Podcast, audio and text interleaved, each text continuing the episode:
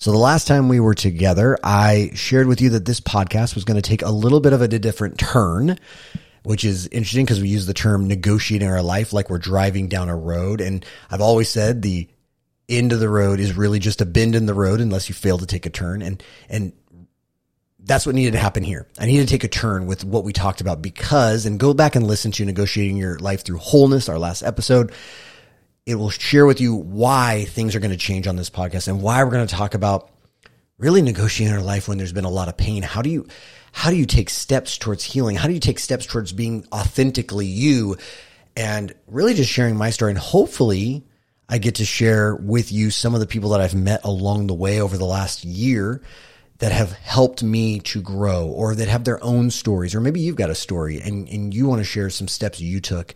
But i thought i'd share like when i did fly away it's it might have sounded last time like i was just like let's go get healthy and i'm going to go change my life and it's going to be perfect. And that is just not the truth. And so there's a lot of people matter of fact i had a number of people that have reached out. More people have listened to the last Opus episode than any of the episodes over the year before and and so I know that this is this has hit a pain point, if you will, because so much of what I've heard has been, oh, I'm going through something similar. Oh, I can relate, and the only detail I gave in anything was pain. I didn't say what the pain was. I just said pain. And I was inundated with people who said, I can relate. Oh man, I'm going through that. But I'm scared to take this step. I don't know what you did, but I don't know if I could do that. They didn't even know what I did, but I don't know if I could do that. There's this fear, like, I, I just don't, I don't know what to do. I don't know. And not everyone needs to do what I did, but I will share with you what I actually did and then share with you how I felt doing it. That's what we're going to talk about today. That sometimes we do things and we take the steps and they're really not even for us. And is that okay? Is it okay to get on the plane to go get some help and I didn't even do it for me. Because that's the honest truth. I didn't do it for me. I was forced on the plane. I was forced to go away. Matter of fact, the day that I flew out to go and start this process and this journey, and I will say it was the beginning of a process. There is no quick fix to wholeness. Well, I would say Jesus is a quick fix to wholeness, but even his redemptive process is a process. And so there is I did, I didn't just go away and now everything's better. As a matter of fact, the coming home has been more difficult than I even imagined in so many ways.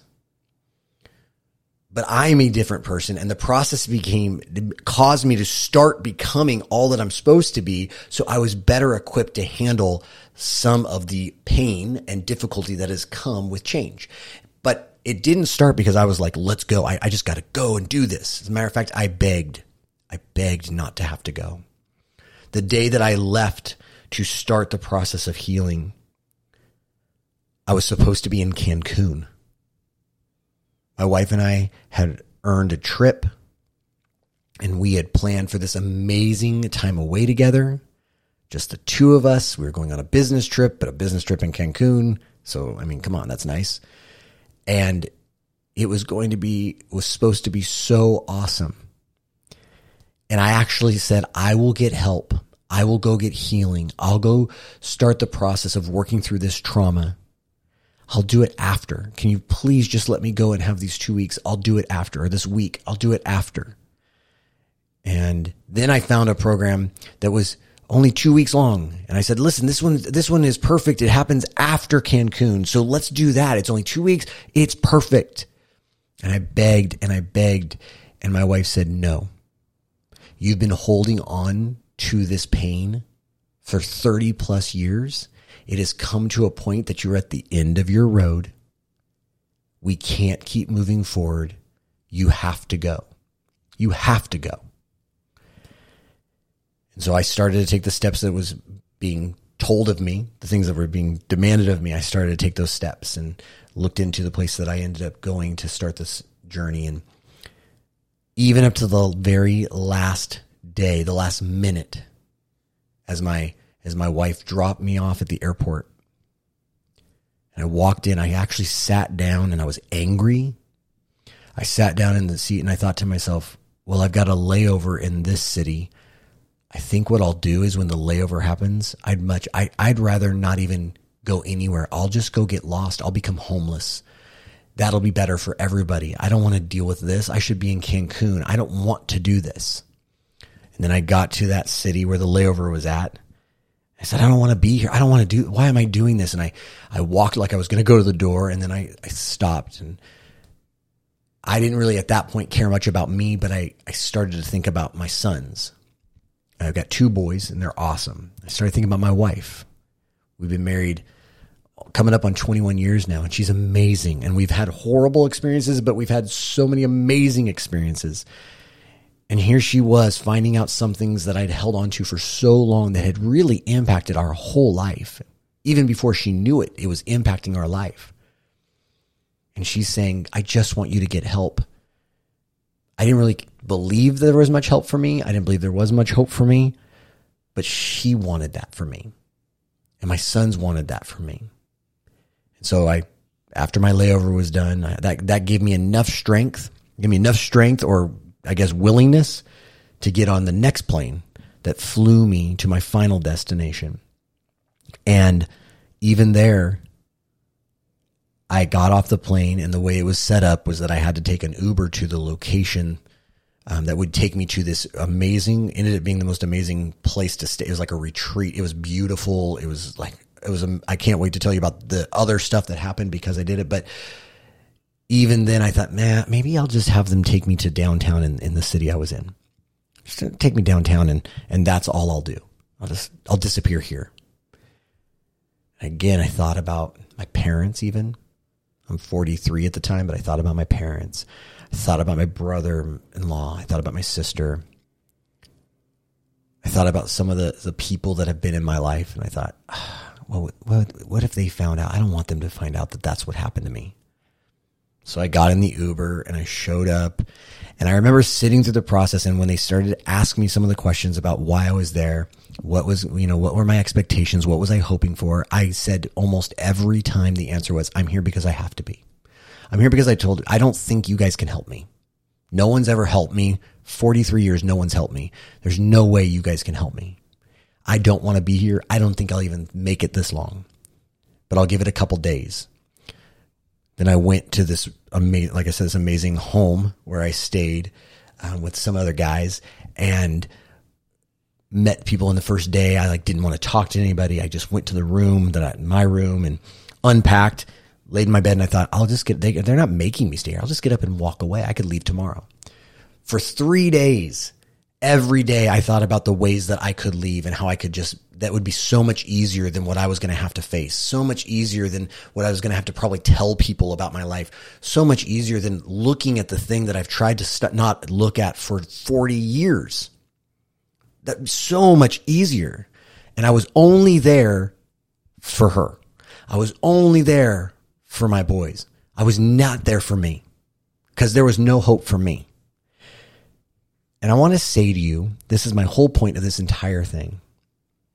Something happened on the fourth day. Something happened where I sat down in, in a, in a, uh, a group of us were sitting down and we were, I think we were playing cornhole and one of the guys that I was with, who became he became one of my best friends, one of the guys I was there with, and we we were just we were talking, and suddenly I started to laugh. And he said, "See, this isn't." He said it with a really southern drawl. He was from Texas, and he said, "See, this isn't so bad." And slowly but surely, throughout the rest of that day, some things started to happen. I went and met with obviously there was therapists here. I met with my therapist, and we were talking and I saw a little glimmer of hope on that day, on the fourth day. And then on the fifth day, I saw a little bit more. I started to see some changes even in me. Within five days, I started to see some things and learn some things about myself that I never even knew or thought of. And by the end of the first week, I was there for me. And I remember writing a letter to my wife and, and sending it off. And what it said in that letter is, I came here for you because you made me, because you gave me the ultimatum, but I'm staying for me. And since I've come home, nothing about my personal journey of really learning to truly negotiate my life in a healthy way, nothing about it has been just for her. Even the things that are for her are because I want those things. I want them. And so I want to just say to you, if you're someone who does need some help today and you're like, but I'm only doing it for them, so it's not going to work. Or if you've had people say to you, it has to be for you or it won't stick. I'm going to tell you, I think that's true. But I don't think it has to start that way. I don't think it has to start that way. Sometimes doing it because someone else wants you to is enough. Sometimes taking a step to go see that counselor, taking a step to sit down and have coffee with that person that you don't even want to talk to, but someone else is asking you to do it. Sometimes doing it for them is enough to start. It is a good start. So if you've been holding back on actually taking steps towards getting help in whatever place you might be wanting to needing the help and you're like, but I'm only doing it for them. Good. Then take a step and do it. Take a step and do it. I wish I would have done it for someone else a lot longer or a lot earlier in my life. I wish I would have been honest enough to go, yeah, I don't think this is going to help me, but I'll take a step because you want me to. I wish I would have done that. I wish I would have. So what I'm telling you today is it did take me a few days, but by the end of that first week, it was all about me. And that's a good thing. So it may start being for someone else, but if you find the right place, the right person, if you find, like, if you will take the step and you begin to experience driving down a road that isn't so damaged like the one you're on now because you've been trying to do it on your own this whole time and you drive down a road that's got some some people that know how to do the repair work and make it a little less bumpy for you i'm telling you right now negotiating your life will become simpler. It will become worth it.